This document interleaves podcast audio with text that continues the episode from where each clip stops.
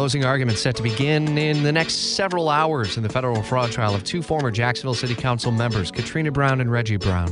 Both Democrats face possible prison time if convicted. Christy Turner has been in court every single moment of every day during testimony as in-depth team coverage continues, recapping some of the closing arguments made by the defendant. The jury will first be given instructions. After each side delivers closing arguments, the jury will begin deliberations, so we could have a verdict as early as today. After 2 days and 6 witnesses, Katrina Brown finished explaining her case Monday.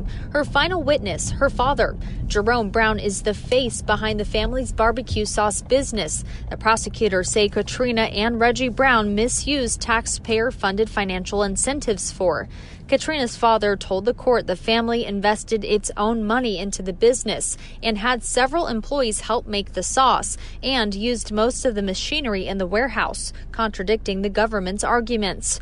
Based on the evidence presented, Reggie's defense team decided to rest without any witness testimonies, bringing this part of the trial to a swift end.